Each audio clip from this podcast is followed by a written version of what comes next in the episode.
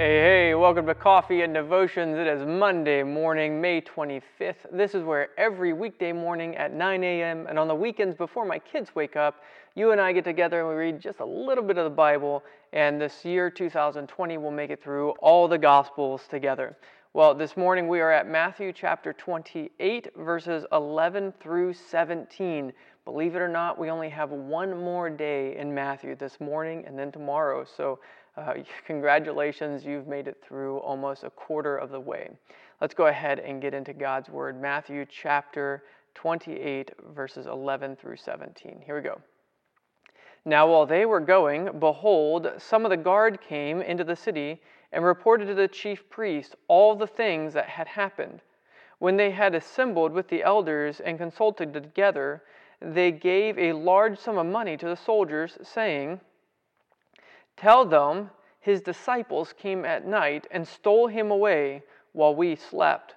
And if this comes to the governor's ears, we will appease him and make you secure.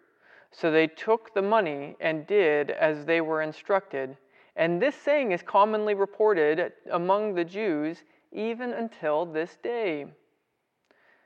Then the eleven disciples went away into Galilee to the mountain which Jesus had appointed for them. When they saw him, they worshiped him, but some doubted. Well, let's go ahead and pray. Lord, we thank you so much for your word. We thank you, Father, for what you have taught us here. And we pray, Lord, that you would care for us, that you would bless us, that you would instruct us in the way we should go. In Jesus' name, amen. Well, this morning we look at this section of, of the cover up that the Jewish priests engaged in, as well as uh, Jesus appearing to the disciples. So, uh, we always ask ourselves A, what is this about? B, what is the best verse to summarize this section? And C, what are we called to do in response to this? So, A, what is this about? Well, I kind of already did that for you. Uh, a, I think the first part, A, is the Jewish leaders are trying to cover this up. So, uh, the, gold, the guards came into the city and reported to the chief priests all the things that had happened, right? So, um, so they reported back about Jesus being raised from the dead, and instead of acknowledging that, instead of bowing to Jesus and realizing that he was really the true prophet, what did they do? Instead, they decided to bribe the guards to tell a lie instead. And, and even so much so that they said, Don't worry, even if the governor, Pilate, hears about this, we'll smooth things over. We'll make it okay. Right? And so this is the thing that was told. Even further than that, right? So, verse 15 so they took the money and did as they were instructed. And this saying is commonly reported among the Jews until this day, right? This deception continued to go. People are not happy that Jesus is raised from the dead. People are not happy that Jesus Christ is alive and powerful and living. And so they would rather pay the guards hush money and to spread a lie rather than deal with the truth that the Messiah is risen. And so they cover it up. So in my Bible, I would write the chief priests cover up Jesus' resurrection with a lie. How would you write that in your Bible? You might summarize that some, some way else. I'd be interested to hear your thoughts. Well, the next section is verses 16 and 17. And in 16 and 17, then the 11 disciples went away into Galilee to the mountain which Jesus had appointed for them. When they saw him, they worshiped him. But some doubted. But some doubted. It's interesting here. It's very interesting. How would you summarize this in your Bible? How would you write? How would you write in the margin of your Bible just a one sentence little summary to get the heart of what this is getting at? Well, I would probably write in the margin of my Bible something like Jesus appears,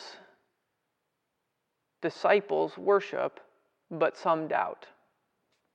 That's probably, that's probably how I would do it. I know that those are fragments, and that's okay. But how would you put it in your Bible? What's the heart? What, what's, what's the core of what Matthew is getting at here?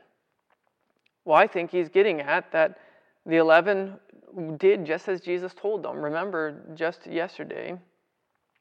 And as they were, went to tell the disciples, behold, Jesus met them, saying, Rejoice. So they came and held at his feet and worshiped him.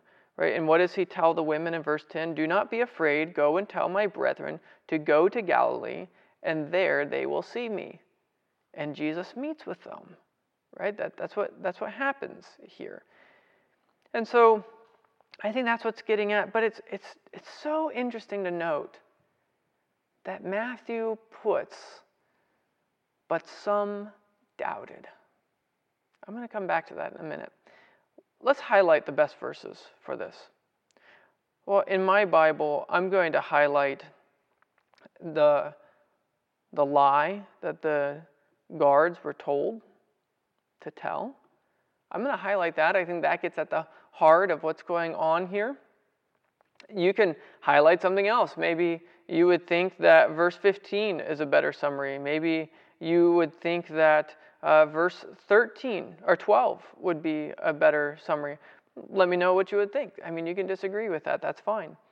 And then in verse 16 and 17, I'm going to highlight verse 17.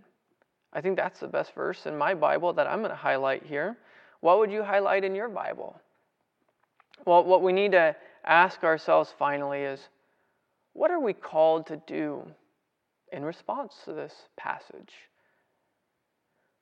Well, my mind takes me to Romans chapter uh, 10 when, when uh, Paul writes that if we confess with our lips that Jesus Christ is Lord and believe in our hearts that God raised him up from the dead, you will be saved. Right? So I, I think that there's one part here that the, the soldiers would not confess with their own lips the resurrected Jesus. And here in verse 17, when they saw him, they worshiped, but some doubted. Believe in your heart that Jesus was raised from the dead. Now, the, the disciples are in a limbo state essentially right now. They do believe, but they still have some disbelief. This wasn't something new to Jesus, right? Remember when the person came to him and said, Lord, I believe, help thou my disbelief. Right? There's a there's there's a struggling and, and I remember being ashamed of that struggling when I was first a Christian. And what if what I'm believing isn't true and right? And and I wrestled with that and tried to suppress it because I was like, I don't want anybody else to know about this. But then I remember reading a devotion by Charles Spurgeon. If you don't know of Charles Spurgeon, I would highly recommend him. Uh, Baptist preacher from the 1800s. But he wrote in one of his devotions about how he struggled with doubting at times. And so, when are the disciples going to be assured of this? Well, they're going to be assured of this even in the strongest sense at Pentecost, when the Holy Spirit would come down upon them. I think that they are assured by the Holy Spirit. And so, I'm going to encourage you if you struggle with doubting at times, you believe but and you worship, but sometimes you have a struggle with doubting. I'd encourage you to go to the Lord in prayer. Doesn't mean you don't have faith. I would encourage you to cry out to God to give you more faith. That you would cry out to God to assure your heart, to convince you of these truths. Ask the Lord to help you even in your disbelief. Don't stop worshiping Him. So that's what I'm going to I'm going to pray this morning. Will you pray with me now? Lord, we thank you for your word. Lord, we thank you that you don't hide things from us. Lord, we thank you that, that we see real people for who they really are. Lord, we pray that we would confess you as our Lord with our lips. Lord, and that from the depths of our hearts we would believe that you have been risen from the dead. Father, we thank you for justifying us. We thank you for loving us. We pray, God, that you would care for us this day.